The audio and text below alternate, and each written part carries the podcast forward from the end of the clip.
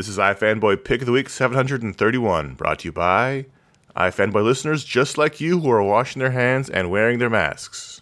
A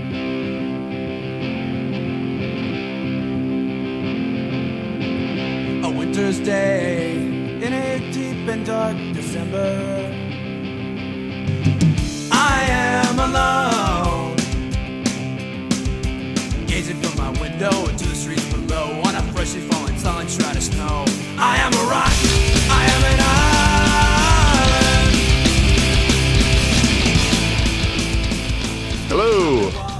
Welcome to iFanboy Pick of the Week episode 731. I am Conor Kilpatrick, and this is Josh Flanagan. I am Josh Flanagan. And we're iFanboy. and We read comics every week, and we normally we pick out our books to talk about, talk about our favorite book. But as we've been doing for the last six weeks, we've been doing a weird hybrid show, a not normal show. The industry's not normal right now, and uh, we're rolling with it. Although next week may be a return to normal. We'll find out. We'll see what actually happens. Uh, normal's normal's a relative thing. Yeah. By the way, I'd like to take issue with the fact that when I answered that I am Josh Flanagan, you didn't follow up at all, and frankly, I sounded like a robot who had taken over me. and You, uh, you know, hi. Josh. that's exactly what a robot who was pretending to me would say, and you just let it breeze on by. and I don't, I don't feel, I don't feel safe. I don't feel appreciated. And I guess we're gonna have to do the show anyway with that sort of lingering in the background. I think it was last time um, we talked about the fact that I've been going through the old shows and how bad they were originally. Yeah. Uh, we were really bad at the intros. We didn't say Oh, our yeah? na- we didn't say our names. We didn't say any like it was because we didn't have a script. We didn't do a script at the beginning because we're idiots. We need a script. And uh, So, two things about this. yeah, Uh, one is that uh, I don't remember any of it. Like I don't like. no, I don't. I don't me, either. Yeah, If you ask me how we did the show, you know, I'm like, well, we always did it just like we're doing it now. And I, I like I know that we changed the software at some point to do something, but uh, uh, because they stopped making it, I don't remember what that software was that we used to use. But Uh, the- uh, I knew it yesterday because we said it on the show. I, I'll tell you what we, we used to do, and we'll get going to the show because we have a lot to Yeah. talk about. Uh, we used to not have a script until fairly later on. I remember we fought it too. Um, two, uh, we used to not have a rundown even. It was like a surprise what we would talk about. You Mm-hmm. Oh, wow. We each brought our own books to the table, and then we would like surprise each other with. It wasn't All right. like so here's here's the other part of that. There was a part two. Um, if not for mostly Conor, but probably somewhat Ron, I would still be doing the show that way. And when he said there was some fight about it, he probably meant me. I I am whenever it comes to planning versus improvising, I always like let's just swing. It'll be fine. The only reason I know to introduce myself at the at the beginning is because Conor spent years saying you have to do that. The only reason that you know what book we're talking about is because Conor makes sure that it's in the script, or that if I don't say it, he does. And and I want to give you credit for that because it is important. It is the comic book characters, it talking to the other characters using their names so we know what is going on. And I don't do that without Yes. a lot of pushing. And I, As you know, someone who has been going through and, and recreating show notes for this old shows, we also did a really bad job of telling you what comic we were talking about and certainly the number of the comic we were talking about. Anyway, we are iFanboy. You'll be able to find all that stuff on our, uh, our website if you want to see it. Here's your spoiler warning. Uh, it's a review show, especially for these old books. We're going to be talking about them. There'll be spoilers. If you haven't read the books we're talking about, either skip the part of the show, use the show notes, or just dive in head first because who cares? well, you. We're all going to die. I mean, that was the point. This week, uh, Josh had to pick, even though it was preordained. I did. Yeah, it wasn't. I, I'm not. I don't have a problem with the pick, but I did. I wrote Josh as the pick, and I was like, well, I mean, To kind be fair, though, it's your fault because I, I true. wanted to do New Frontier in one block, and you said I can't read it all in one week, so we split it in two blocks. Which okay, so here's well how I will own that. I think that was a very good decision. Yeah, I think it was too. It was a lot to talk about. Uh, if I had well, one, uh, you know, one of the things is that when I started reading this week, uh, you know, I was like, oh, I got to finish this book. Uh, it, it was. It, it had none of the weight of of a chore that a lot of the books do, and I and I, I know this you know you guys know like we're I'm not complaining about having to read comic books, but sometimes you're like I got to make the donuts, and uh, like as I was reading this, there really was an intense sense of like, I can't wait to see what happens next. it, it- like it, it, I I was excited to be reading. You know, it, there's there's excited to be reading and you having the time for it, and then there's enjoying the books, and those are actually two separate things. Uh, I've learned over the years. Um, you know, a- and as I got to the end, I, I you know, instead of being like, oh, I got to get on with other stuff, I was like, oh, that's it. you know, like.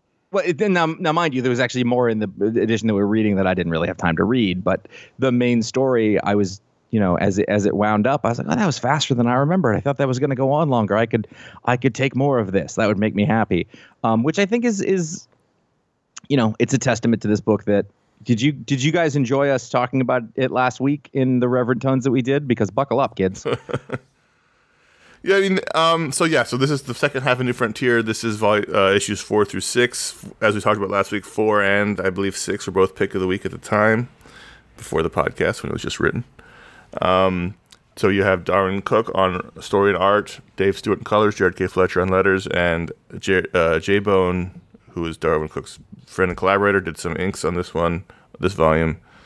Um, so we talked about it last time, but I, you know, again, I hadn't sat down and read it for so long that the high points I definitely remember, and you definitely remember the stuff, but the fight with the center and all that stuff. But there's a lot of the stuff around the edges that I totally forgotten about. So it was nice. It was a nice, fun revelation for a lot of it. There was a lot of scenes I had totally forgotten about, and a lot of it comes back to you when you're in the middle of reading it. But, um, you know, this I I forgot how late in the game Hal gets his ring. I thought it was much earlier. He, you know, he he gets it almost right before the end. Um, yeah, and and it's funny is that he doesn't use it as Green Lantern for most of it, right. which I I had kind of He didn't And get it's the funny be- lessons. he didn't have the handbook. one thing that I, I always I've tried to do if I need a I need an image I need a I need a if I need a comic book image that makes me happy for some kind of desktop or I have like when I turn my car on it, it flashes an image up of my choice so I was like there's got to be something in New Frontier I can use there. I used to look for like a good Hal Jordan as Green Lantern from this because he's my mm-hmm. favorite Green Lantern and there's not actually a lot of him like all the big hero shots of him Yeah. in this book are pretty much him as Hal Jordan. Yep. And there's even one the, the very very first moment when he turns on his ring or he turns into the costume like the bottom third of it is just his old you know his pants you know and so like then when he gets the ring he flies up into space screws up falls down and then he doesn't use it again like he uses it to power his plane that crashes but other than that you know right up until there's literally no other thing he can do which is totally the correct story you know in the in the heroes He doesn't uh, even wear a mask journey. until the until after the Yeah. fight, like after the fight.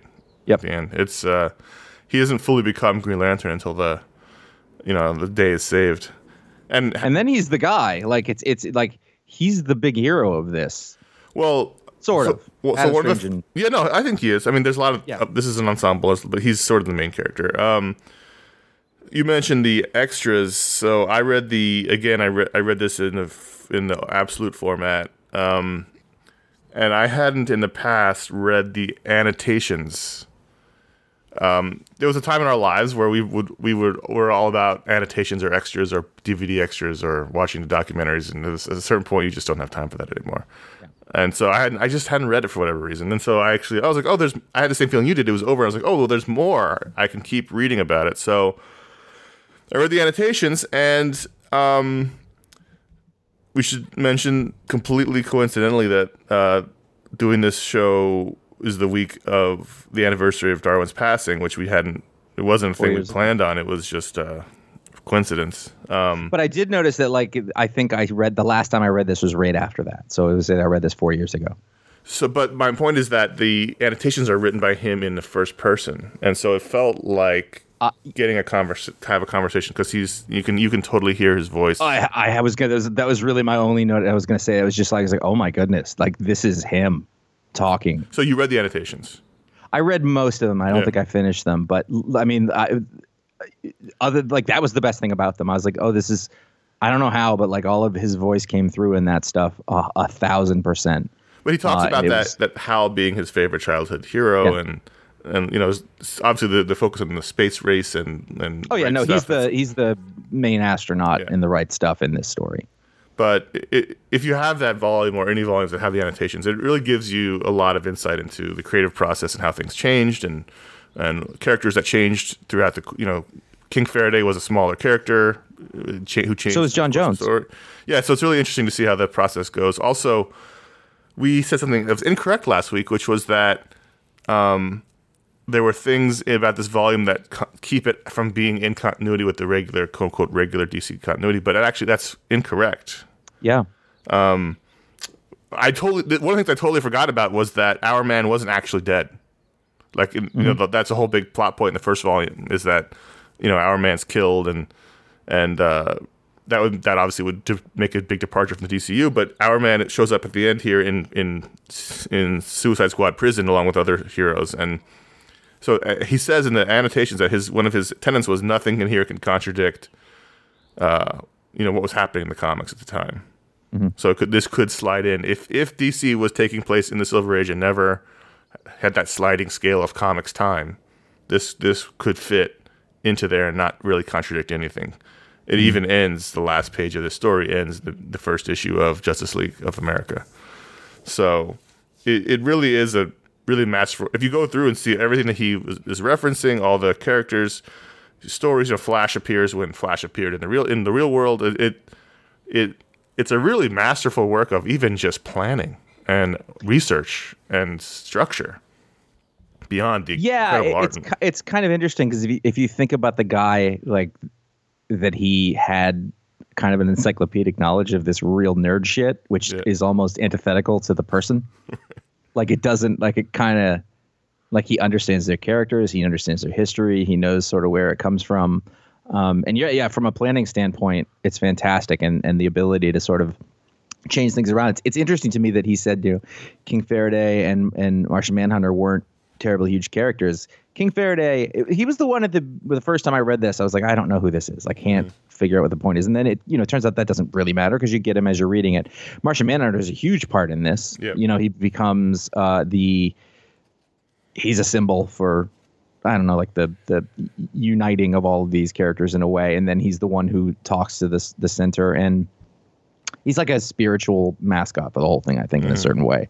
Um, but one of the best scenes in this in this chunk of it that we read, I really like the bit where uh, Faraday's about to get roasted by the rocket. And and Martian Manhunter has this is his chance to escape, but he can't let the guy die, and he does the heroic thing, and he saves him, even though he's after him. And then right after that, they have this conversation where you know I, I love this thing about Martian Manhunter is that when he touches people, he gets sort of the feeling of who they are. So like when he touches Superman, he's just like I just feel okay about everything now.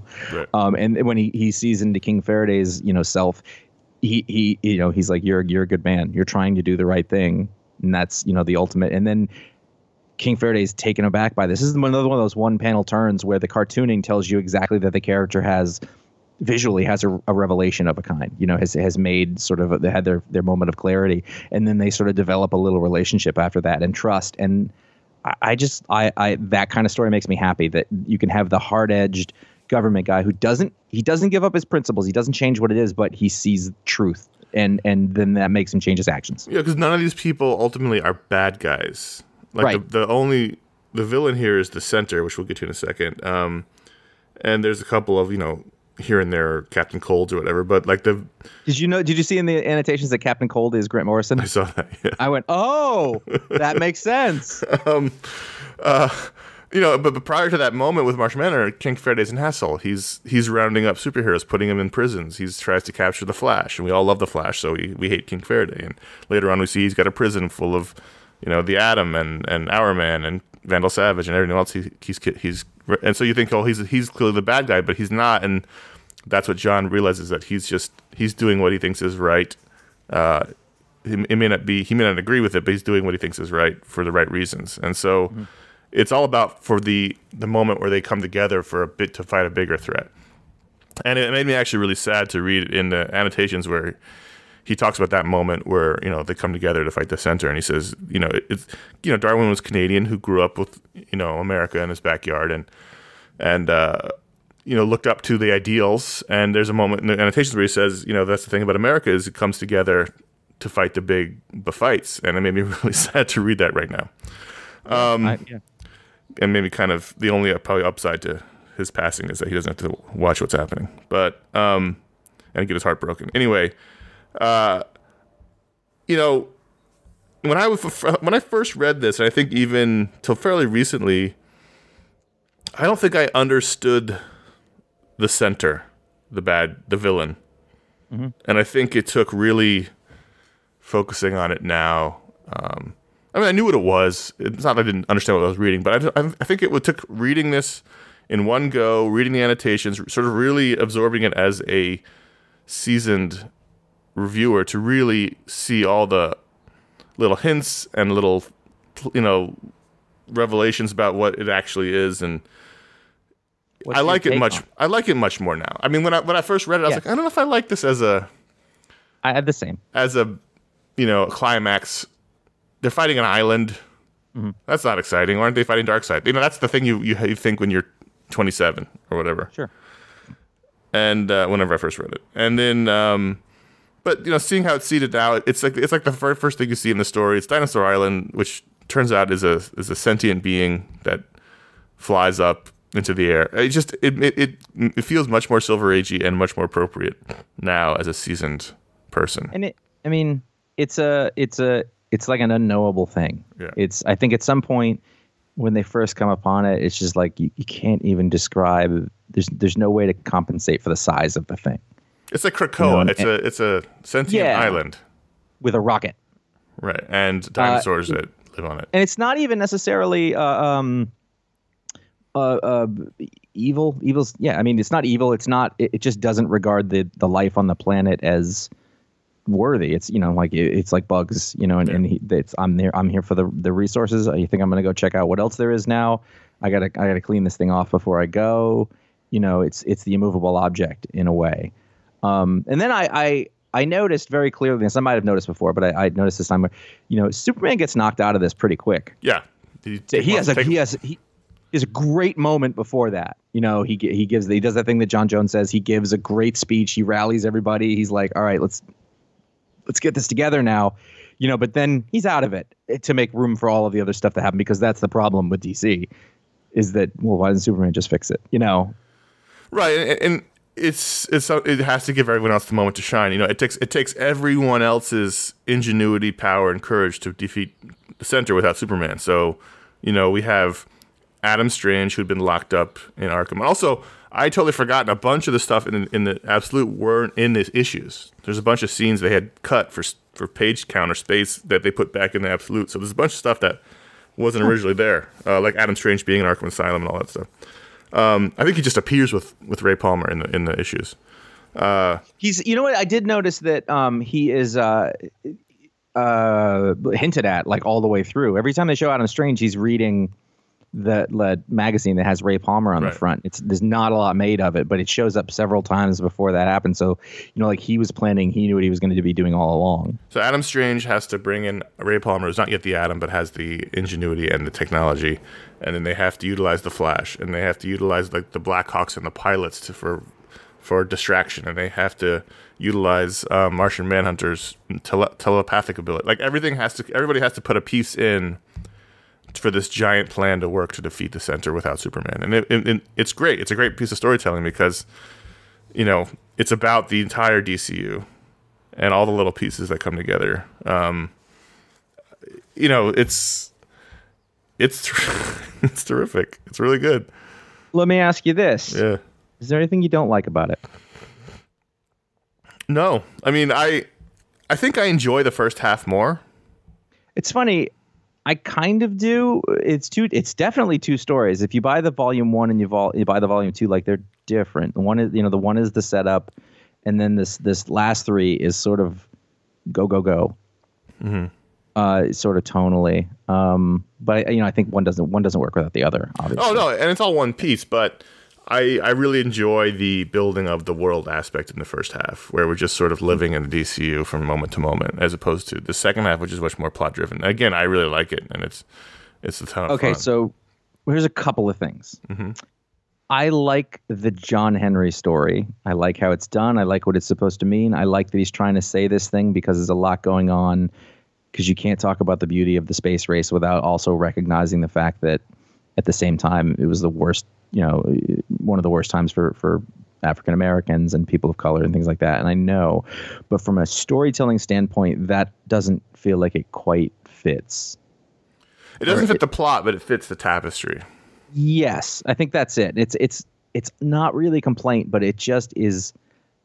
It doesn't interact with the main story enough to. If I was if if just like on paper writing a novel, putting you'd be like this this doesn't fit in here. You're, you're trying to wedge it in. Well, I mean, yes and no. It, it, it, it's the reason why J'onn wants to leave when he finds out that John Henry was killed, Mm-hmm. and then that sets him up to the, to go to where King Faraday captured. I mean, all these. It, it's it's a it's a catalyst moment, and in, a, in an epic And- like and you- this, it's it's just sort of like it's world building. And you have to spend more time on it. I'm not. This isn't even really a complaint. It's a thing I noticed, and I was I was thinking about. I don't really have a a fully formed sort of opinion on it. I, I'm I, I wouldn't be like you have to take this out. I don't think that's that's that's what I'm getting at. It just it's a it's a little wonky in that. Um, there's also a scene where we we go and we hang out with. Uh, it's about four pages where we're with the the uh, magic people on the moon. And and it was fun, but there's pretty much no point in that.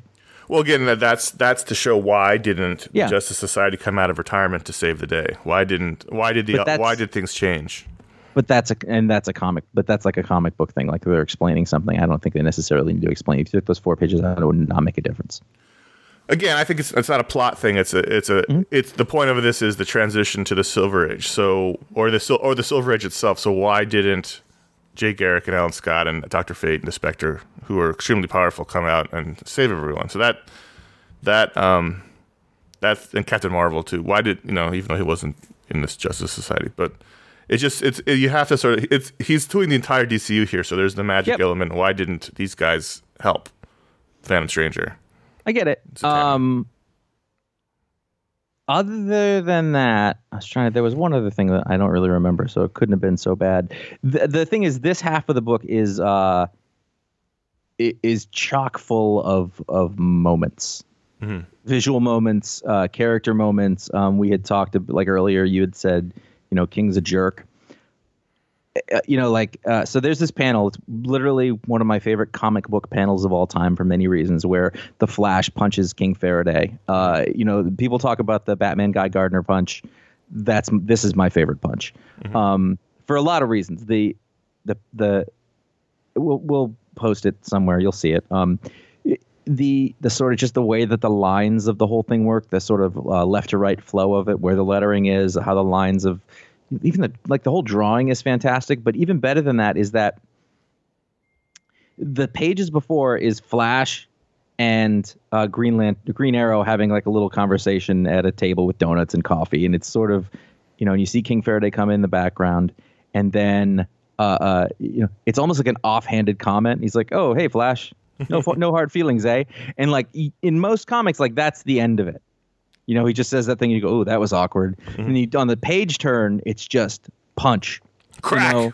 Yep, crack. He's on the ground. Flash says none at all. Ollie is tickled by it. Ollie g- doesn't get along with any of the government men, so like that's a thing. It- you know, oh, it's beautiful. And then a couple pages later, there's a scene where they come up and they talk to, together, and and this is, I mean, I was just thinking about this is a very Darwyn Cooke thing. It's squashed. Mm-hmm.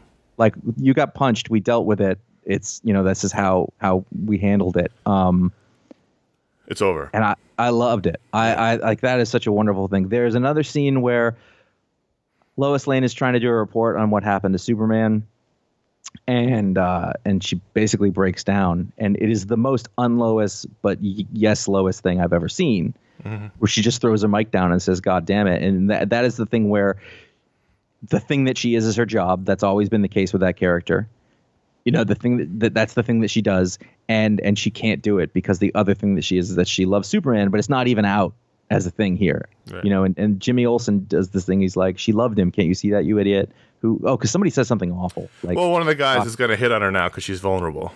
rocky i Yeah. think which is funny because i was like has that guy been an asshole before i guess he's just the asshole now um but you know it was just it was like a, another beautiful scene there's a lot of that stuff I, I, I really like the arc of the Flash, who he's not again not the main character, but is is in it a lot. Where you know he's, he's in, he's integral to the win well, they can't do it without him. He's got to Right. blast the the center with a with Adam's shrinking ray. But uh, you know he says that I've I'm meant for more than just chasing jewelry thieves around the block. Like I've I feel like I'm more than this, and that's sort of his arc with King Faraday too. Is is rec- is the Flash becomes the hero of the day along with, with Hal Jordan and other people. Like he's His his speech uh, that he sort of like broke into the news and gave was, Yeah. was really great too. You know, like I like trying to help you. I love that he had the book, the reference book, to find out how many crimes there were. Um, but you know, he's he's one of the major figures in DC Comics. There's- a reason why you know the Flash is Yeah. always the always the main catalyst for all these adventures. And you know, he was the first character in the Silver Age for DC. He's he's incredibly important. I, So- I think visually we always say like that's the best costume ever, but visually whenever he's on a page, he's the focus of that page, and it, it's like the most superhero comic book thing. You know what I mean? Yeah. Like it's it's the most like that red on a page takes over everything, and that is as superhero comic as you can get, and that's why you can't beat that costume. I love that he's so he's skinny and smaller than other Yeah. people. Um, the, the the sad thing about doing these two volumes is I think we've ended the show. I mean, there's no more reason to talk about anything else. You're you're always looking for the poetic and symbolic uh, moments. Like you- you're like, this will be the last graphic novel show we do. I'm like, who cares? Let's do fucking I mean, uh, Yondu next week. I why keep care. talking about comics after this? That's true. And, It's just going to be a disappointment. yeah, it- you're not wrong. Uh, well, how did you Yeah, feel about the ending in which uh, Aquaman shows up with Superman? Uh, I, I don't. It's not. It's not my favorite. There's not like it's funny because we were just talking about all this other stuff that, that you know you're saying. Well, these are sort of explanations for why this is going on, and there's a the, the, the Aquaman stuff is very subtle. You know, like hey, there's a bunch of fish swimming around this island. It's almost like an afterthought. Um, And he makes one and then- appearance earlier in one page. Yeah. two pages maybe. I mean, I don't know. Was Superman knocked out the whole time? Was he taking care of him? Was the deal? Then the alternate ending was that you know Very Superman, homoerotic ending. Yeah, it was. It was. It was. Uh, he's like, I had to leave this out because it didn't really work, and also, it was kind of gay. And then, then the obligatory. Not there's anything wrong with that, just not the tone that I was going for. And I was looking at the pictures, like, yeah, it did. I, I, think that it, there had to be a device to a show Aquaman because he's got to be part of the Justice League, which is Yep. the the end of this, and b, you know, you have to get rid of Superman, and then you have to show him coming back. Yeah, and also Yes. Again, I think it also opens up that there's this larger world uh, Yeah. that, that that is now unfolding to the DC universe, which includes Atlantis, and you know, he's, he you don't need him for the story or or the fight, but it's it's sort of a nice way to, it's a nice button at the end to be like, oh, Superman's back, and there's a guy living under the sea, and and now he's part of the team. I also I love the epilogue that uses Kennedy's uh, New Frontier speech Yep. and shows you know the DCU unfolding from this point. I'm also going to tell you, I, I would not have known that that was the new Frontier speech the first time I read this. yeah Um, and, and, and, and that whole thing is really interesting because I think it's really hard to do that balance and not seem hokey. Mhm. Like the fact that that works is insane because it shouldn't. It should be like, all right, you know, like I, I, I think that not a lot of people could get away with that. And I don't know that we're saying he can get away with it because we just really liked it. it's a good what? speech though. It is It's no, really no, well no. The, the speech is really good, but because of that, all his speeches are good. His speeches are amazing Yeah, it, it's i mean like, i went to the kennedy museum and they're just kind of playing in the background all the time and it's just one thing after another that if you can actually understand what he's saying you know it's it's it's beautiful language and nobody talks like that anymore but um, it, It- worked yeah presidents certainly don't talk like that anymore. Um, I just it's just terrific. It's just it really is. Uh, it's a feat. It's a it's quite a feat. I mean, it took him. I think actively. I think it's eight, say eighteen months or fourteen months actively working on the book. That, that I, I thought you were going to say four years oh, I'm, I'm sure the research and Oh, yeah. planning took much longer, but the actual like drawing and writing and editing and changing and revising, he said it was like 18 straight months or 14 straight months or something, which is which is a lot. Mm-hmm. Um, but he created one of the seminal comic book works of the modern age with it. So yeah and and you know in in in a way the last word on It's kind of First air. amazing that this happened at all because if you think about it, at the time he wasn't anybody in comics. He'd come from animation. I mean, he he had tried to get into comics as a younger man. This he made this when he was 40, 41. Um, and then you know left for animation when he couldn't get into comics, and he came back and he tell he liked to tell the story that when when they had a they, DC did a panel for the first issue at Comic Con at San Diego, and literally one person showed up to it because he was no one. Who was this guy, Darwyn Cooke, and what is New Frontier? No, there's a lot You know, of other panels. I'm guilty of that too. You know, like I didn't, uh, you know, that that's, you know, I, I wasn't ready for it. They weren't ready for it. People, you know, that that, that happens. There's a lot of no, no, I'm, not, I'm just saying the point is like it's it's kind of amazing that this existed at all. Yeah, you know, I mean, but Mark Mark. Chiarello was the editor on it. Yeah. you know the the, the uh, legendary uh, editor and production guy, and he, you know, I don't know if they had a relationship prior because you know he lived in. They all knew each other. There's just, it's not a big small community, but it's kind of amazing that DC published this in pres- the format they did too. like- prestige, you know, 48 page issues, six issues, prestige treatise on the DC unit in the Silver Age at all from this basically unknown guy, and put a lot of you know um, resources behind it. I like that though. It, it it tells us that somebody there, regardless of whether the market knew or was ready for it or not, was like, no, this is a thing. This is a special thing, and we're gonna we're gonna invest in it. Somebody somebody must have fought for it. Somebody must have agreed. You know, whatever compromises or things were, were taken to get there. You know, thank goodness they did. And it's so many of the things that like I really like. You know, maybe weren't understood at their time. And mm-hmm. I, you- my for the first thing that comes to, to my mind, unfortunately, is like Office Space. But uh, you know, we just talked about like like Almost Famous. Like at the time, it failed at the box office. You know, Yeah. and the stuff didn't really kick in until you know later when Right. there was when you know there was that aftermarket, I guess. Mhm. Um, and then you know that's that's kind of okay. It's it's hard to get that stuff through. Seinfeld didn't, you know, like it Yeah, almost failure the first season. Did you see? Did you read the um, reread the special issue?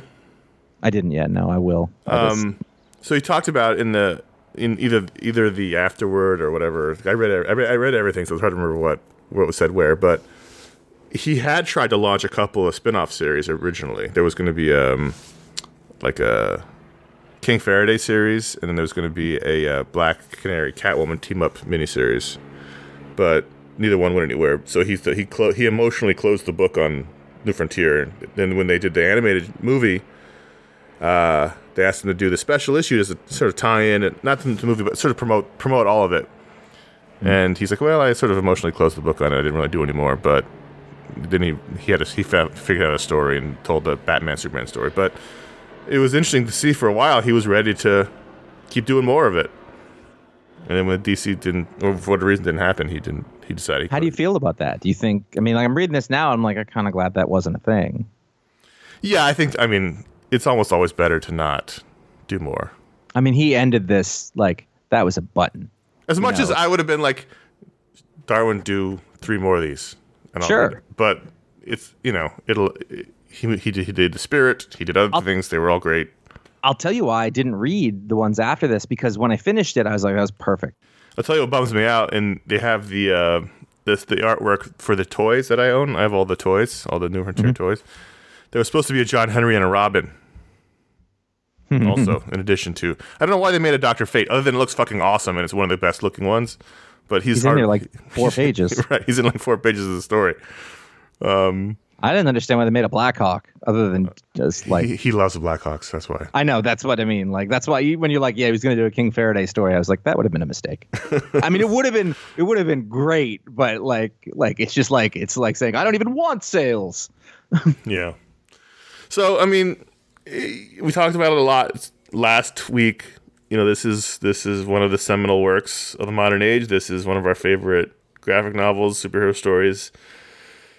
It um, it changed. I think it changed the way I look at a lot of things in terms of comics and reading comics and what comics. Every time I read it, I changes the way that I look at things. and it defined his view of comics, even up until the point where we had that panel discussion, which you can find on our YouTube page with him, you know, a year before he died or so, about this. He, this is the way he saw the DC universe, and he wanted it to be more like this. Uh, he thought, I mean, that I think for you and I certainly is the is the effect. I mean, I think that every time we go back to like, why can't these characters be like that, or at least in the spirit of that? You know, it's like, how many of these characters is the best version of them? It- Most- to, to, uh, yeah. almost all of them. Well, one thing we never we've never mentioned on this sh- not never haven't mentioned yet is um, it's the Darwyn Cooke cliche, but most most of the time, except for in dire circumstances, these characters are smiling. You know, it's the it's the antithesis of the modern age in which everyone is Batman. We talked about it on the show a couple weeks ago. You know, everyone has the tragic, angry backstory and is always gnashing their teeth. And in this one, every, almost every time you see the characters, they're smiling, which is just it, it Yeah. tells you everything you want to know about how mean, I think- superheroes. Yeah, and I mean the Flash is I think the best example of that in this. Like there's no has to find out why his mom died. There was a time like he got these cool powers, uh, but he loves this girl, Mm-hmm. and he's trying to do the right thing, but he's trying to understand what that is. Yeah. I don't know. I, you, I don't know why you need more than that. And and like Geoff Johns is not stupid. No, and I he's, mean? and he's a great writer. I just Yes. it it. I- I'm always saying it on the show. We talk about the books regularly. I don't know why you need to overly complicate these these characters or make them overly backstory, or you know, give them all tragic backstories, or make them totem characters or whatever. Just to me, it takes away their when it, when they're all characters of destiny. It it takes away the choice, the heroic choice to be a good good guy. You know, when I'm destined to be Green Arrow, as they did for a while, like then then you're taking away Oliver Queen's choice to to do what he did, and that makes him a less interesting character. You know, he could very easily just lay back on his money, but he chose to, he chose to do good, and that makes him more heroic than well, my father was a Green Arrow and his father was a Green Arrow. It's just like, well, Uh, yeah, and and and also like it, that choice that they're doing is is more you know it's more heroic, especially if you don't really have like it's a calling, it's a thing I have to do, it's something in in internal, it's it's it's part of me. I, you know, I mean, honestly, like eh, I was gonna say that's kind of Superman's deal in a way. You know, he's abandoned, but he has to do the right thing. It, but he's got a, he's you know omnipotent powers. and he gets that from from mom and pa. Like he wouldn't necessarily be Exactly. Before we wrap up, I do want to mention that one of the, at the time one of the most striking images, and it remained so uh, upon the reread, was the bloody Wonder Woman visible plane scene, where Oh, man. she shows up to warn them about the center, and uh, she's flying her invisible jet, and you just see uh, the blood on on the walls and the floor, which which you know establishes the space she's in by the you know negatively, and it was just. I remember reading the first time, going, "Oh shit!" And I, I had the same reaction again, even though I knew it was coming. It's just such a striking image to see the blood spattered cockpit that's in, of this invisible plane from the outside. It was it's a great image, and also is, Superman and- picks her up and says medic. You know, harkens back to them being soldiers, and And and uh, you know when she comes back, it actually has some oomph to it yeah, for sure. it's terrific. It's really terrific. I'm hoping. I Good hope, stuff. I hope this led to more people reading it or rereading it. I, I mean, we know it did that. we can at least say that that was accomplished. Yeah. So get ready for a lot more uh, reviews on a curve. Uh, get ready for a lot more like Yeah. this was fine. It was okay. You know, that was a cool drawing. The yeah, so this week we had a more um, digital first comics from DC and a, and a couple of issues of other other regular books that came out digitally. Um, Josh late last night before I was going to bed texted me and said, "Hey, uh, Batman Gotham Nights number four was written by Mark Russell." I was like, "Okay," and so uh, I'm going to start by saying I don't want to read these books anymore.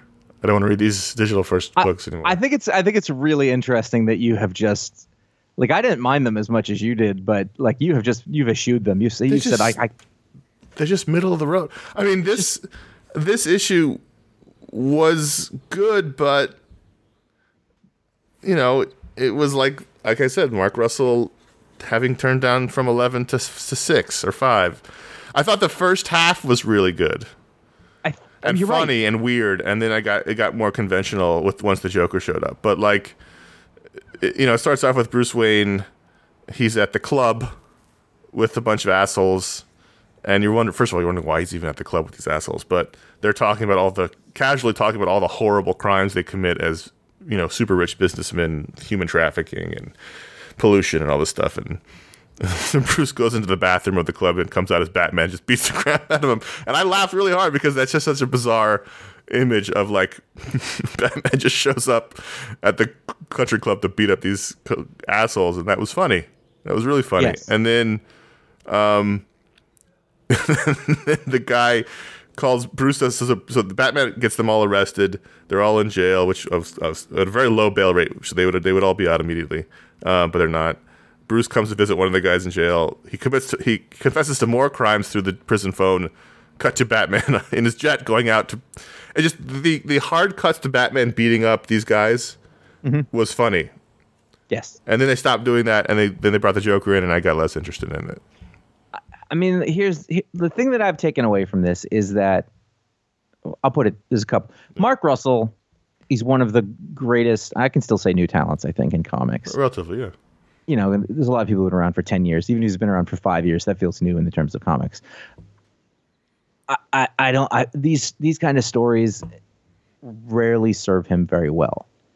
Uh, he, you know, like he's just he's at his best, and we've seen it when he's sort of much more free to run than he is with these, you know, classic superhero tales. And I understand very much that if you want to make a career writing comics, this is the work you do. But I, I tend to think that it dilutes what is great about him, and uh, it almost makes me not want to read a Batman that has his name on it. Now I will because I love his work and I, I sort of want to give it a chance. But it's always it's almost always it's not bad, but it's kind of a little disappointing. Yeah. You know, uh, it's like it's like when your favorite musician joins another band on stage, and you're like, I mean, it's great that he's there and he's having fun, but this isn't really why I signed up.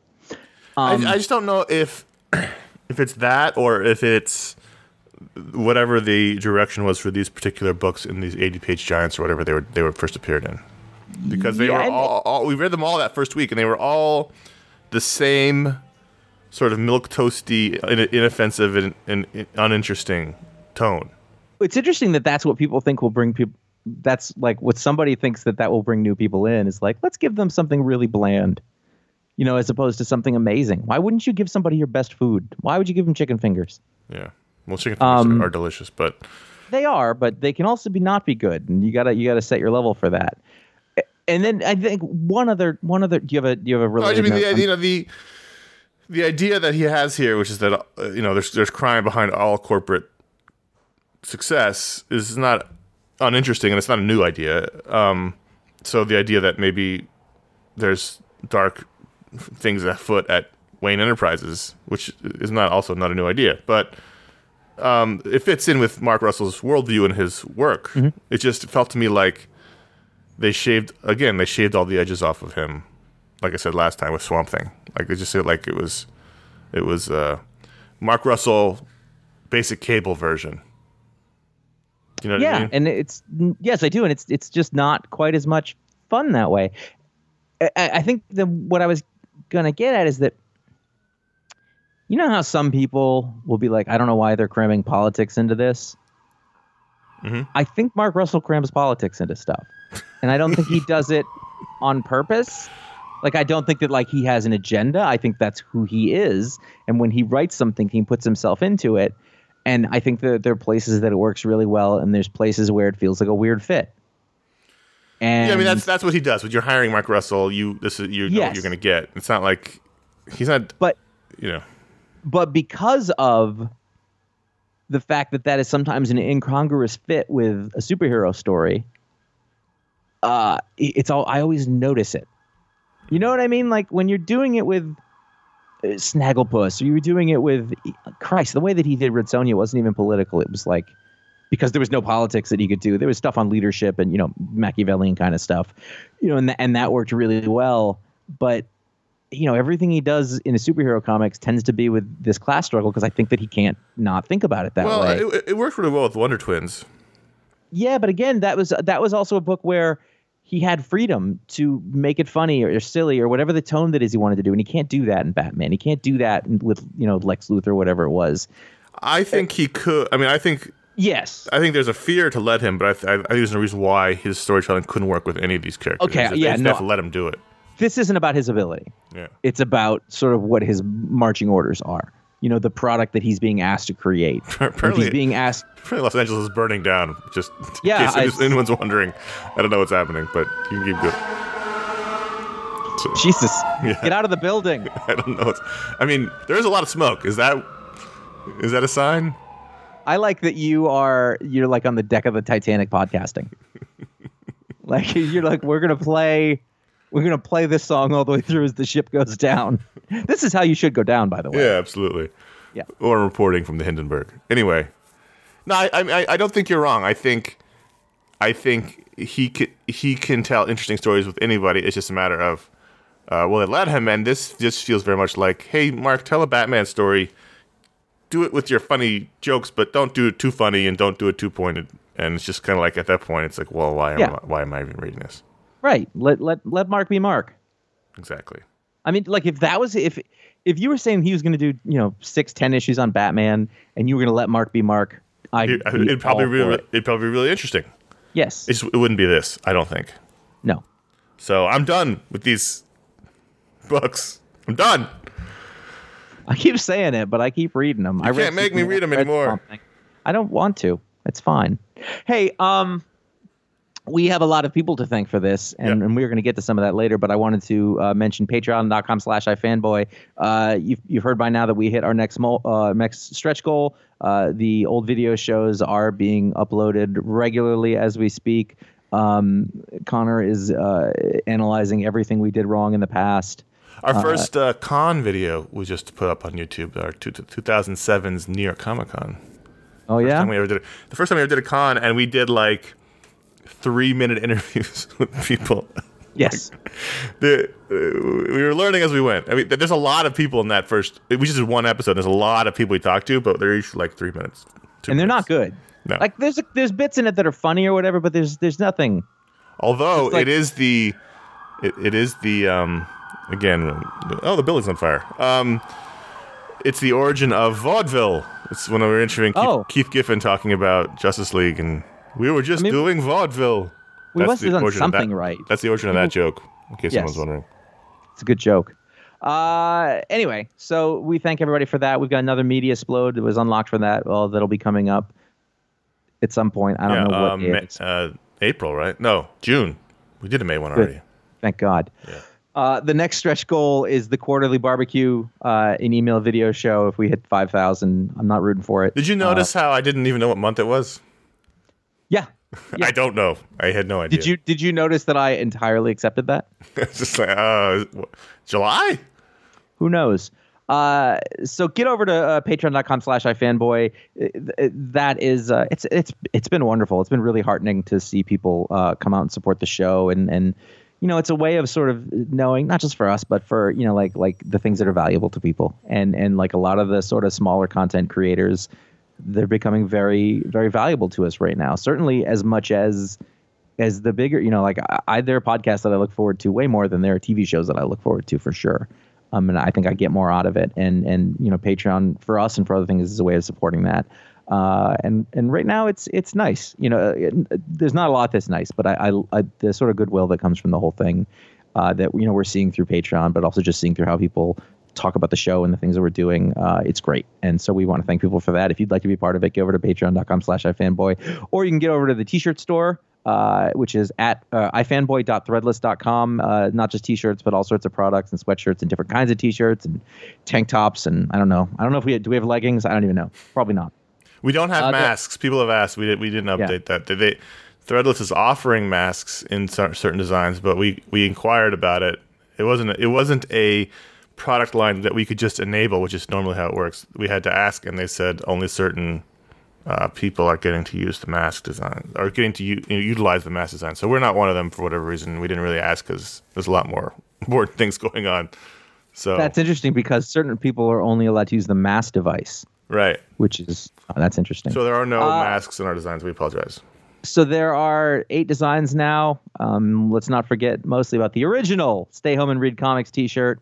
Uh, a portion of all those sales will be going to the uh, Comic Book United Fund uh, when those those payouts start. Uh, so then that's a promise on our part. That's that's going to be there, and I'm glad that there's a place uh, to send that now. Uh, you know, we'll get new designs when we are able, but for right now, there's plenty of stuff up there for you. Nothing makes sense. Nothing matters. Has never ever been more appropriate. Although nothing matters feels a little little rough now that I'm saying it out loud. But in comics anyway, it remains true.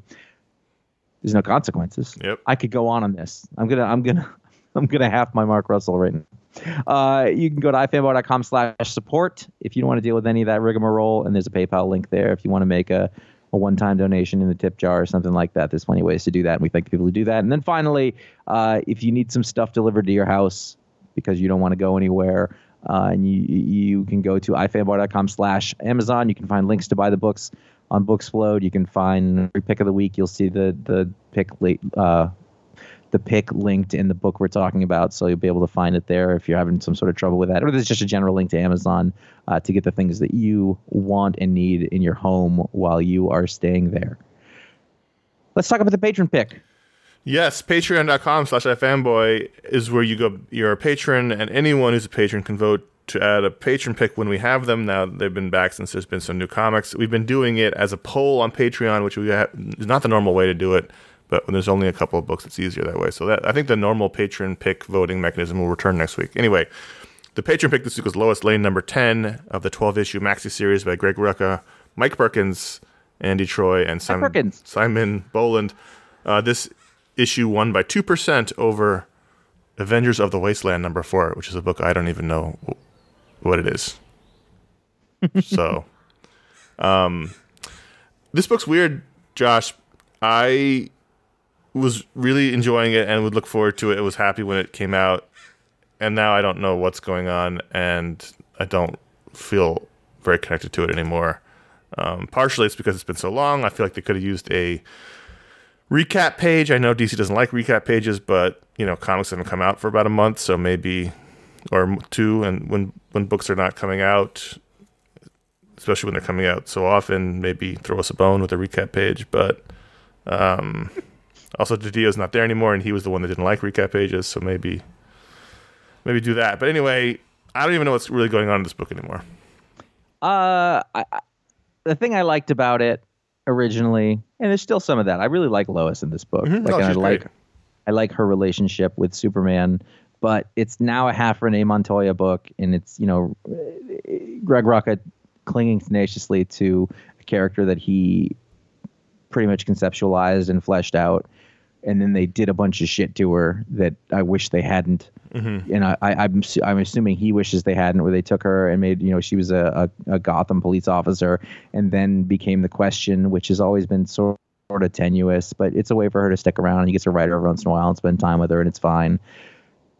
But i- i- as we get into these other characters and this weird multiverse thing going on, it's again. I mean, we, I've, we've talked about this many times. It is an explanation for something I don't think that we need explained. I just literally have no idea. Like uh, in the beginning, when it was Lois and Superman occasionally, and and Mike Perkins' weird but interesting art, and and then even when Renee showed up at first, it was fun. But and then they got into whatever this mystery was that Lois has been investigating, and I just don't have the I don't have the plot thread of that anymore. I don't know what's going. I, literally, I literally don't know what's going on. Okay, well, from what I can tell, like there was a strange lady. There's there's many brunette, Right. white, or slightly darker than white skinned people, women, uh, who were in this. And then there's a lady who's a skull, and they all look basically the same. And and pr- I think uh, weird but interesting is an, is a great uh, explanation for Mike Perkins' art on this. Um, and they all feel weird, and they're trying to figure out why. And basically, the the thing is like the one lady is a witch, and they need to fix something but they're all out of place multiverse people. So sort of like uh, Miles Morales or or or Spider Gwen in a place they're not supposed to be. I think that you know Into the Spider Verse did this better than this book is doing it right now. Right. However, and I am unaware if Ryan Haupt listens all the time, but I'm guessing a physicist does listen, and there's a problem here. Okay. Okay. And I might get this wrong. And I wasn't going to do this, but they called it upon themselves, and then we're going to give ratings and move along because I think we're on the same place with this book. I want to like it a lot. There's a lot of things that I like about it. It's getting off from what I liked. So they talk about the multiverse in the way that there are these other planes of reality that is fairly easy to understand. You know, that there's different universes and dimensions and things that we're not able to get into. Um, there's a theory that uh, every decision that you make splinters off a different timeline and therefore a different universe. So there's another universe where the the decision that you made it goes in a different way, and everybody's is- doing that all the time. This is heavy. Is there something about gravitational pull in the future I don't know about? Um, that theory Yeah. tends to not be in vogue anymore because of the idea of the conservation of mass. Mm-hmm. It take too much energy to do that. You can't create mass and energy out of nothing. and I wasn't, and, and so I thought, well, it's weird that they're going with this because this is not the thing anymore. And it's also not really the, th- the multiverse. The multiverse doesn't exist because people make different choices. Mul- it's it's true. So I wasn't going to bring it up. In But DC. then late, but then later, uh, they're about to do this spell, and basically, it turns out that what the spell is is that when the Skull Lady shows up, they're going to switch places with Right. the Skull Lady and another person, and that's going to be their their magic solution.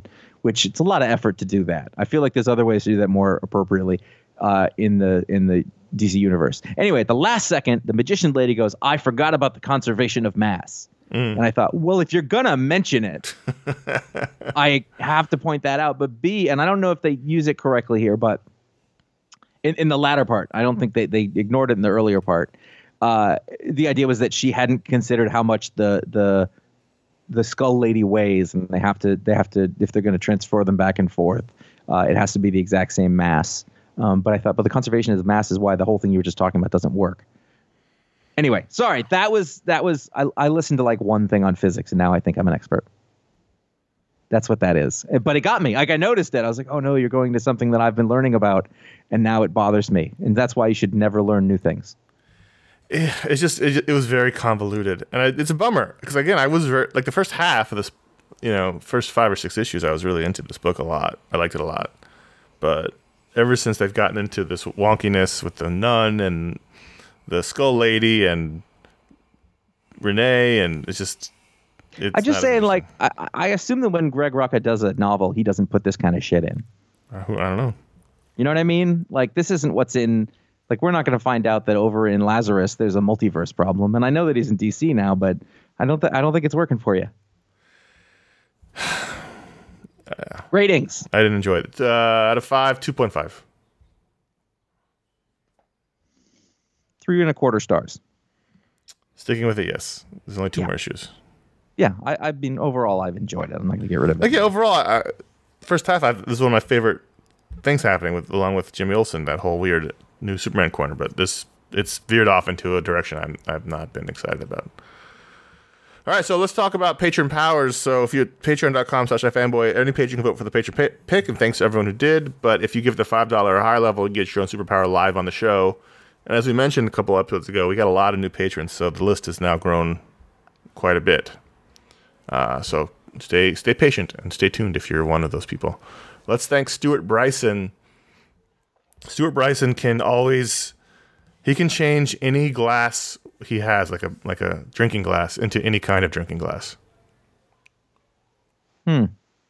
So if he has like a Did you just take a drink while you were I explaining? did, yeah, I did, yeah. Okay. If he has like a pint glass, but he needs like a martini glass, he, he just changes. What you've just learned is that Conor uh, is Tippler the right word? Would you say you if, know? he, if he needs a double uh, bourbon glass or he needs uh, Tom Collins uh, highball glass, you know, he's got it. Uh, Nick and Nora, you know, he's whatever he I don't needs. even I don't even know what you're talking about anymore.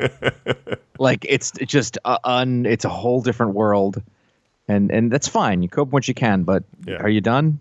I'm just saying he can. He's gla- he whatever glass he needs, he can he can have it. That's fine. Yeah. Daniel Spigarolo, Spigarolo, Spigarlo. Spiggy, Spiggy down the block. You know, Mm-hmm. uh, his power is that uh, he can always tell when somebody doesn't know what they're talking about. He knows that they don't. Now he doesn't necessarily know the answers. So, for example, if he was listening to the last segment, he goes, "This guy doesn't know anything about astrophysics Right. or or or you know physics and, and multiversal things." He would know that. Right. He'd be able to call it out with absolute sh- sureness. Now, now he he couldn't tell you what the actual thing is, but like that's wrong. Right. That's just what you're saying is wrong, or that's not. He just knows people not are bullshitting. yeah, yeah. But but here's the key though. A lot of people say things where they don't think that they're bullshitting, but they still don't know. Sure. He just knows people are, are act- talking like they know what they're talking about, but they don't actually know what they're talking about. Right. Yep, that's his thing. Patreon.com slash iFanboy. That's where you can go and get your superpower. And thanks to everyone who does. And now it's G.I. Joe Corner. We are returning and we're adding Ron Richards to the show. Hello, gentlemen. How you doing? Uh, we didn't mention this last week, but after the first volume of Uh, the first five episodes, we asked, "Hey, are you enjoying this? Do you like this?" um, give us some feedback. And we had some negative feedback, but Oh, did we? overwhelmingly positive. What, what was the negative feedback? I was just I don't care about GI Joe, so I don't like, like that segment, which is fine. We don't expect everyone to care about every segment. so everyone knows you can go to ifanboy.com and you can see the time codes of when things are talked about. Just skip ahead. It's included in the description too, in the feed too. So yeah, And we don't take it personally. Yeah. Not everything's for everybody. So if you don't like this segment, that's fine. But, we, but overwhelmingly, it was a very positive response. But occasionally, I, I just wanted to mention that if you don't like the segment, that's fine. That's just, so as we move into this, Mm-hmm. I I need to I want to I want to preface with, and this is this I, I think you're all going to agree with me. The very beginning of this episode, I thought maybe we have maybe we have run this thing out. yeah, I, I was right there with you. I, I had a little bit of a moment because there there are themes that repeat. yeah. But as we got moving, I realized that no, no, there are universes in front of us. so this is GI Joe, a real American hero, the Vines of Evil, Revenge, the Revenge of Cobra Part Two, which aired September 10th, 1984. Dan Thompson, Ron Friedman, as always. So as we I let- didn't. I I didn't go back and check. Did the did the opening sequence of the first episode also be very Zartan Dreadnought heavy? I don't think it was. Interesting. Maybe they. interesting. The credits the, the credits was was an entirely Joe versus Dreadnought Zartan sequence. It wasn't the first time, or was Yeah, it? it wasn't. Oh, oh, maybe I don't think it was. go back and look Yeah. before the next episode. Anyway, as we left off last time, uh, Duke and Snake Eyes have been kidnapped, and uh, Cobra has the weather device, and that's about it. Yep. And uh, Roadblock and Flint were being attacked by the vines, and Yep. they were they were about to be strangled to death. And that was our exciting exciting cliffhanger. So much here, so much here to break down, gentlemen. This is what I'm saying. Like I got Yeah. once we got going, I was like, oh, we're we're golden. Let's Where let's where do we start? along. Do we start? Do we start in the in the in the vines? I mean, let's just go from the let's let's go from the beginning. So the this yeah, we're in the vines. We're in the pit of chaos, right? And uh, and and Roadblock and Flint and and at first I was like, oh, is Roadblock not doing the rhyming thing yet? Oh no! Yes, and he then is. and and then he rhymed. So I was like, okay, good. That's It's Roadblock. GI Joe's on Etrigan the Demon. then And so he rhymed again and again. and and at some point he said sucka, I believe. Which I wasn't sure if they went black exploitation with Roadblock as much later on in the series. I don't think they did. Um, but what I thought was interesting was that so they they cut through the vines and then they come across this blinding light to find that Mutt and Junkyard have utilized the engines of their down Sky Striker to burn the vines, and Flint and Roadblock discover this by standing directly in the plume of the engine. Yeah, it was great. I was, I For a almost, while. I almost couldn't believe it. Like you can almost let go the, the the dodgy physics of the first one. You know, you can almost let that go. S- radiation. No one really understood radiation. Sure. Standing in the engine blast of a giant jet, everyone knows would melt you, and yet, no problem. Not a problem. I'm looking at a still frame right here where Roadblock is downright happy about it. He's got a big smile on his face, and then uh, you know you could you could turn them way down. For example, like obviously they're not high enough to create thrust, or that would be a big problem there. But even at their lowest, they're I want to say 20 feet max away Yeah. from the back Yeah. of that jet. And you know, like, do you They're not remember at the a safe distance. They're not. Do you remember like the toys? Every toy of every jet, most GI Joe ones had the stickers that you put on. They were the realistic things Yeah. that would say "Warning, danger, do not step." So, you know that was all over those toys. So the toys told us not to do that. Yeah. These guys, it doesn't matter. And it also brings up the idea that, like at this point, the adult men making this know it is ridiculous. they they can't they they're not stupid. There's wonderful writing in here. There's a couple of things like, oh, that's actually really good. But this is they just don't care. right. And I kind of admire it. They- They've had the three martini lunch, Mm-hmm. and they come back and they oh fuck it, they're standing in the jet wash. Oh, so bizarre. And then they then Flint and and Mutt fashion a a a very loosely put together helicopter. Out They made a parts. helicopter that functions Out of a from jet. scratch the spare parts from the jet. in, in a short amount of time while being accosted by killer plants. Which which by the way, I you know, I don't know a lot about aerodynamics and helicopters. Honestly, I find them a bit of a mystery in how they work, but I feel like the width of the helicopter blades in relation to Yes. the amount of weight of Mutt Junkyard, Flint, and Roadblock, it just doesn't seem to add up to me. I don't know. Yeah, they're very tiny, f- tiny uh, rotors. Um, well, and, you know, Roadblock gets pulled back down, and that whole that's. I will say, Josh, I had a similar feeling to you in the very beginning because uh, so Snake Eyes and Duke are now put into the, the pit of whatever it was called, The arena of sport. The which arena of sport. the same exact arena name from the last one, even though it's a whole new base, and uh, it was a very perfunctory all, sort of fight. All, all their headquarters need to have an arena of sport. What do you? Come on. this one's more high tech. It has it's more like the Danger Room. It has like holograms and Yeah, the, the the neural kind of things, whatever. I did enjoy uh, Cobra Commander saying, "Boy, I hope we get this over with quickly so we can get back to destroying Washington." Which I was like, "Hey, dude, you're the one who chose to do this." You're in charge. You're the commander. You- you can say we're going to do this fight later. Let's finish our our, our Well, he, mission here. he put on his arena of sport hood. you know, once you do that, you're kind of committed. You know, he get can't on- go get- into the, the, the, the main room in the in the hood. He's got to have the mask on. So No, not committed. you- putting the mask back on is, is kind of a process. So and I will say it was a lot to swallow to listen to Duke um, have a conversation with himself and pretend he's talking to Snake Eyes. I love that. I We've got to get out of here. What? If only we could communicate with the team. You're right, Snake Eyes. Like, He pointed to his belt. Because like I'm not saying any of that. stop, stop, stop giving me my words. This guy's an asshole. It's the Chewbacca R2D2 factor. Yeah. Uh, one thing was cool about this was you had the introduction of a couple of new Joes, uh, or at least show, showing them mo- in more in action. So suddenly, not only is Doc, uh, he's the pacifist, right? Yes. I Doc think he is, their medic Yeah. pacifist. He's also apparently a genius at engineering and physics and science. Well, now, he, now here's the thing. He's not though, because I did look up Doc's bio, and he's an internist and he got his degree from Johns Hopkins. okay, Nowhere does it say that he's a physicist. right. He's, I mean, but you That's a secondary. You know, everyone, every Joe don't has a secondary skill. And don't also, see Breaker walking out with this amazing energy transference technology. and also, what I like is that also very loose with the naming. Well, might as well call it a mirror, and then and then also has no idea if it's going to work, but says, "Hey, let's try it." Well, that's that's how all great science happens. In, in, in Yeah, but in a in a small room with a bunch of people and a lot of. But we're gonna blo- blast this energy around and try to blow up this random brick wall we have in this room. Uh, these are not these are not people who stand on safety. You know they you know they Like- stand in the jet plume in the GI Joe. I remember Real Genius and that laser beam kept going for miles. It really did. Well, until it got to the pool with the party. Right. Well, obviously, then, So- it, then, it, then it lit the pool up.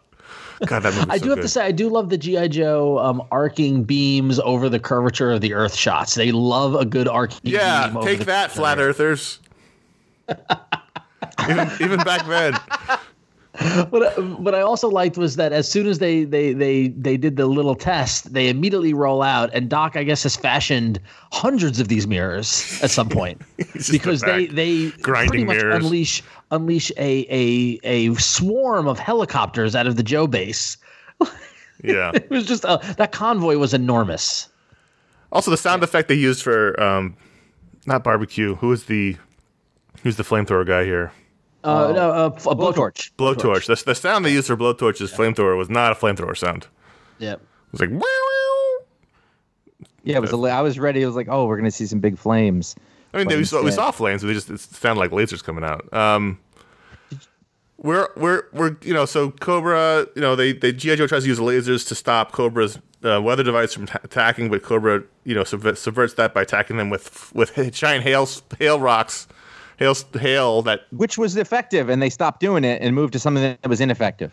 But that's that's sort of the side, you know, portion. This is the all main pre- the main this is course all precursor. This is all this is all B plot as far as I'm The main concerned, course even though where- it is the A plot. where Flint and um, Mutt, you know, they left to they had to leave roadblock behind, and uh, do they crash into where they are? and it doesn't really I think say. they do. They do. They, They do. do. They do crash, and they get attacked by a, a swarm of Cobra blue shirts, which leads to Right. possibly one of my all-time Okay. favorite favorite things in all of GI Joe.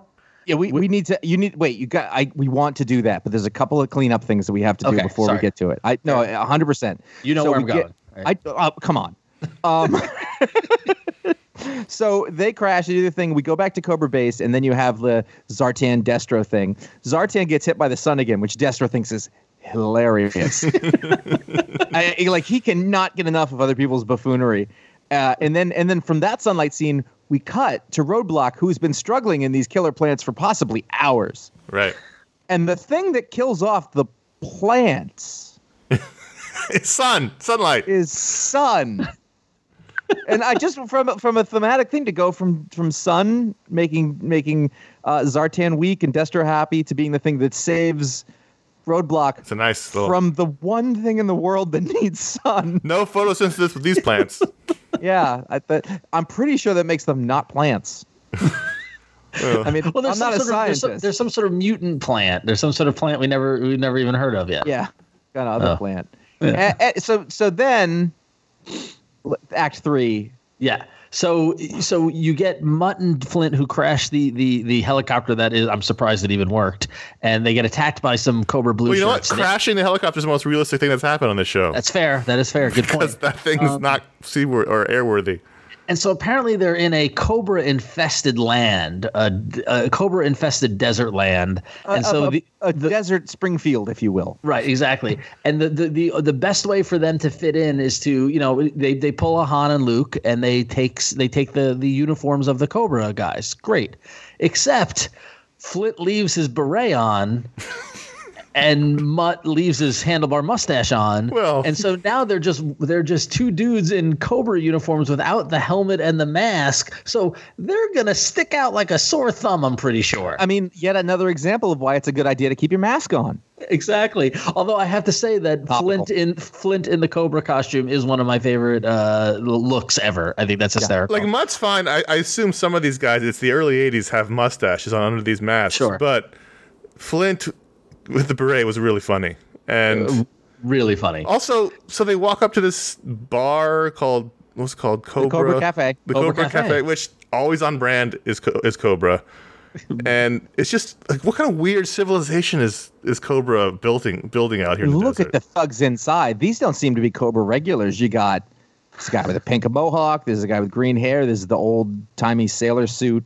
Uh, you know, uh, or you know, like when there was a pirate ship or an old like there was always a guy with with like stripy shirt. Yeah. You know, like a, like there's one of those guys. He's bald. There's a mutant wolf who has no pupils. There's there's everything, but most importantly, Well, we're gonna get to that. One last thing, I will say Yeah. that last week, Ron, you said that there was a striking increase in the animation. I thought this uh, this episode was really, really badly animated. was really badly animated to the point where Lady Jaye had several different faces. And at one mm-hmm. point, Snake Eyes' head was triangle shaped. It was just I had randomly paused it during the fight for, for like 'cause I had to go grab something, and it was a profile shot, and his head was literally triangle shaped. It, it was really. I don't know if they blew all the animation budget in the first episode or what, but it was it was weird. I mean, the best thing, like if you if you like, I have the show paused. It's on YouTube, and I'm just sort of clicking through to different bits of it. The still frames are abysmal. Yeah, Like if you ever went and you bought like the animation cell of one of these, you'd be like, "What this? What this is awful." This does except except Flint in a Cobra costume. yep. Well, I would buy that in a second. I would. And our it- and our next guy. well, that's the thing. So so they go to this Cobra Cafe. Of course, they stick out like sore thumbs. They get they get into a into a bar fight in the middle of the day, and surprisingly, there's one person who just isn't moving from his table. read the paper. as I'm watching it, as I'm watching it, I go, "Is that?" No, it is He's reading the Cobra. of- he's reading the Cobra News, by the way. none other than I think collectively one of all three of our favorite characters, right? Mm-hmm. Shipwreck. Yep. I, I was surprised. I, I didn't think he would show up this early. I had forgotten this is how they f- find him, and also, you know, he's not a Joe. He's a You wanna- mercenary. you want to talk? Well, sort of. You want to Well- talk about sticking out? He's in a full-on U.S. Navy uniform. Right. And then, so not only that, but he's also he's also a U.S. Navy uniform as a mercenary sailor in the desert.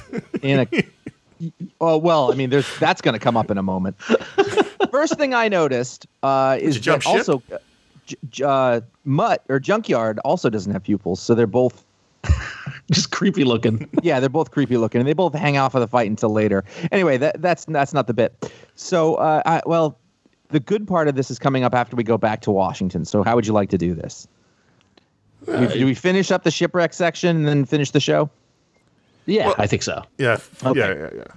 And Okay. we'll go. so uh, you know, they they talk with him. They say, "You're type of man." The dog gives him a sniff, and they're like, "All right, you're all right with us," which which is which which I buy, by the way. But his solution to escape is that he pushes a boat in the desert. I just want to remind Well, you. hold on. You you missed you skipped the whole important aspect of this, which is they say, "Hey, hey, buddy, hey, sailor, what's your name?" Shipwreck. This isn't. These aren't their names. These are their GI Joe code names. but Duke, he's- Duke isn't Duke's name. His name is Hauser, Cole Hauser, Colton Hauser. Shipwreck's name is is Hector. Well, that- Hector Delgado or Jack Nicholson or Christian Slater, however you want to play it here. But I his name isn't Shipwreck. That's his code, GI Joe code name. Uh, w- uh, that also brings up the note. Like he's absolutely Jack. He's Jack. He's five. He's the cover of Five Easy Pieces here. Yeah. He is that guy. But I had always remembered like his his accent being really grating. Yeah. But in this, he's playing it cool. Like Yeah. it's Jack. Yeah, No, he's you know. And I was like, did they just decide it- not it probably to do evolved later? over the time. But it's also important to note that he evolved. this is his first appearance anywhere. He was created Yes. for the cartoon, in case people didn't know that, and then was later, a year later, became a toy, uh, and then two years later became joined the comic book. But he was created for the t- for the show. and and clearly someone who is a Jack Nicholson fan from yeah. that film. Oh, for sure. and uh, and uh, I just he's so good. And I I never knew that he wasn't originally a Joe; that he was a random Cobra mercenary. Which is crazy. And the sand boat, like seriously, to the sand boat. and I know that we talk a lot about the physics, and that's not how that works. But man, does this not how that works? they have a boat on runners. They even put in a sound effect of the friction that the boat creates on the sand. You have to 'Cause have some that's how really strong escape. wind for the wind to send you across the sand on skis. And you'd have to have, I mean, at the very least, you'd have to have a Teflon coating down there. it just, it doesn't work. I'm a sand pirate. but he's got the full sea. His name is Shipwreck. It's you know like there's a better way to do it. I don't know. I don't know what. Even the hovercraft would make more sense. But god damn it, if they didn't get away in style. yeah. Well, so so what what actually is a not great episode gives us shipwreck, Yeah. gives us blowtorch, Yeah. gives us Doc. uh you know some uh some good Cobra Commander ranting. Um, Yes. you know, so keeps keeps it moving, I guess. But I- I honestly, the first episode was strong. This one not as strong. Well, it depends on your definition of strong. because by the end, I was like, I can't wait for tomorrow. I know. Well, Uh, it- th- I'm- Oh, there was also at the at the end of the so they when they deal with the when they deal with the, the mirrors and the beam and all that sort of stuff. Then at one point, Lady Jaye runs in and goes, "I just got a f- news flash from from the base." It's, it's like how what? Flash. It was Everybody has a second. Everybody has a secondary. Yeah. secondary job. Somebody's gathering intel, and now there's three more pieces that have been falling off into places of the world, and we're back. And just- that- I- well, hold on. That's was you're, you're really I- you're really jumping over that. So we have the exact same thing where the weather device blows up into three pieces and falls to the earth. So now we have the chase again for the three And- uh, pieces, the three and elements. I said, "Here we are." Not only did not only did the three pieces fall down to earth in clear, distinctive pieces of the device, not Yeah. like shattered or anything. Square like that, piece, it's like round piece, seg- triangle piece. it's a modular design. segments. And then not only did they fall back to Earth, but they fall back to Earth in what looks like Mayan ruins Yep. and like other like The Arctic. specific locations. three separate kind of places. I mean, it it was like game on at that point. That's I was with you, where it's like this episode, eh, it's okay. Shipwreck was a highlight, but then once the mass device blew up, not the mass device, that was the last one. Once the weather device blows up Does it doesn't matter. into three into three distinct shapes, I was like, now we're go, now we're now we're on, now we're cooking. Uh, this there's one other little thing I just want to make a note of. We don't have to discuss it, but every time the Geo GI Joe base shows up, which was way more impressive than the toy was, but thematically about the same shape, I think, what if they attack from one of the other three sides? it's I, I just love that it's a freestanding building, apparently in the middle of a desert. Because every time they take off, like they're in Arizona or New Mexico or somewhere. I just think that's a, that's bad design. Maybe it's backed up against a building like Helm's Deep or something, but you know, it's it doesn't seem like there's eh, like now that I know a little more than I do when I was a kid. You know, where you put your base is important strategically, and they just keep putting them in these open, like the Cobra base in the mountain was pretty good. That, That's now it's just in the middle of a desert. Well, don't Talk forget about that. vulnerable. Don't forget that. Don't forget that it goes up and down. Like it can go down. underground, I, I wouldn't yeah. be surprised if it can travel underground. Um, I, I was excited for the preview next week because it looks like we're gonna get we're gonna get the Spirit Storm Shadow face off, Yeah. which is the major diversion from the comics. Um, you know, pairing Storm Shadow up with Spirit as opposed to Snake Eyes. It's all happening very fast. Very fast. So So there you go. That was G.I. Joe The Vines of Evil, part two of The Revenge of Cobra. And part three is called The Palace of Doom. So looking forward to Yes. that next week. Uh, hey, you know what? I have to go. I want you two to wrap up the show without me. all right, All right, we'll do that. Josh. This was fun. To, fun as always. It was fun. It was. Enjoy. All right. Have fun. Uh, Ron, don't let me down. I won't, considering I don't have any sort of script or any uh, materials. This should be an adventure. So Conor's going to be able to walk you through this. All right, cool. Let's do it. Yo, Joe. All right, so Josh is going on. We'll be back. Uh, we're skipping emails again. Contact at iFanboy.com is where you can write us in. Keep writing us in. We're going to get to them. Now that we're going to return back to a more normal format next week, there won't be a 40 minute discussion of a trade paperback to take up a lot of the show. So Right, but I, writing us in. I feel like this week and last week was justified. So Oh, for sure. So, real quick, some plugs. Uh, Josh's talk split with Kelly Thompson is still on the schedule. He says here on the schedule, so I assume that means he scheduled the, the interview with her. So we'll see how that goes. Hopefully, he presses the right button this time. Uh, Booksplode, Jack Kirby's New Gods. Now that we're done with trade reading, we can get back to reading that. it's not it's not undense, so it takes it takes a while. Uh, so that'll be coming out soon.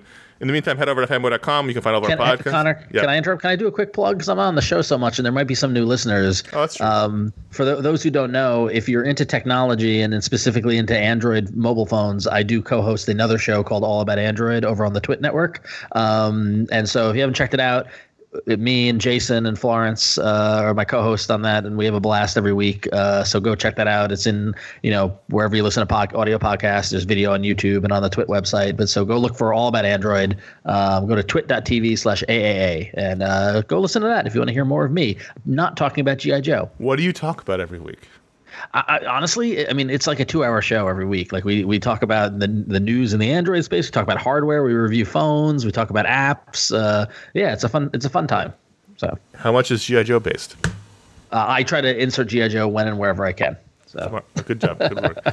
Head over to iFanboy.com. That's where you can find all of our iFanboy podcasts. You can find what the pick of the week is before the show comes out by liking facebook.com slash iFanboy and following at iFanboy on Twitter and following at iFanboy Comics on Instagram. And individually, we are at CS Kilpatrick on Instagram, at J.A. Flanagan on Twitter and Instagram, and at RonXO on Twitter and Instagram. Also, our new YouTube, it's not new, but we've been newly cultivating it, our YouTube page, youtube.com slash iFanboy, adding all of our old video shows. We're getting some good ones up there, and by good I mean terrible. We're starting to slowly break through to when we figured out what we're doing. Um, uh, First Con show is up there. We did a lot of listener mail in the beginning of the, of the video show. I think every three episodes we do listener mail because we didn't. we know- got a lot of mail, but I mean, we still get a lot of mail. we do, but we just didn't know what we were doing yet. We, we figured it out eventually. So check it out at youtube.com slash iFanboy. Subscribe and like, as the kids say. I don't even know if that's if you do that to a page, but whatever. If you like the show, finally leave us a review, um, star rating on Apple Podcasts or wherever you listen to podcasts, whatever ag- aggregating service you use for our show, all about Android. Any podcast you listen to, it helps to rate and review the shows wherever you find your podcast. That's how people find podcasts. It helps the algorithm stuff. It, it's very beneficial to any podcast you're a fan of. So appreciate that. And even better than that, tell your friends, tell your tell your coworkers, your colleagues, your comic stores when they open back up that you enjoy the show. We do appreciate that. Word of mouth helps spread the iFanboy love across the globe. Right? Indeed, so much love, all the love, please. All right, well, go that's- enjoy comic books now that they're coming back. I can't tell you how how much fun it's been to be able to share that news on the Marvel uh, side of things, and so I know the rest of the industry is gearing up to go back to business. So looking forward to the show getting back to normal and the comics world getting back to normal. Right. So next week more books are coming out, but not all of them. And I believe the week after is when things should get really back to normal. So we'll slowly Yeah, transition the show back at that point. Yeah, May 27th is the first day for new comic books from Marvel, at least. I don't know about other publishers, but yeah, so two two more Wednesdays, and then we'll be back to normal. All right. So until then, or we'll, we'll be back next week anyway. Until then, I am Conor. I'm Ron. Yo, Joe. I'm Josh. Hiding in my touch, no one to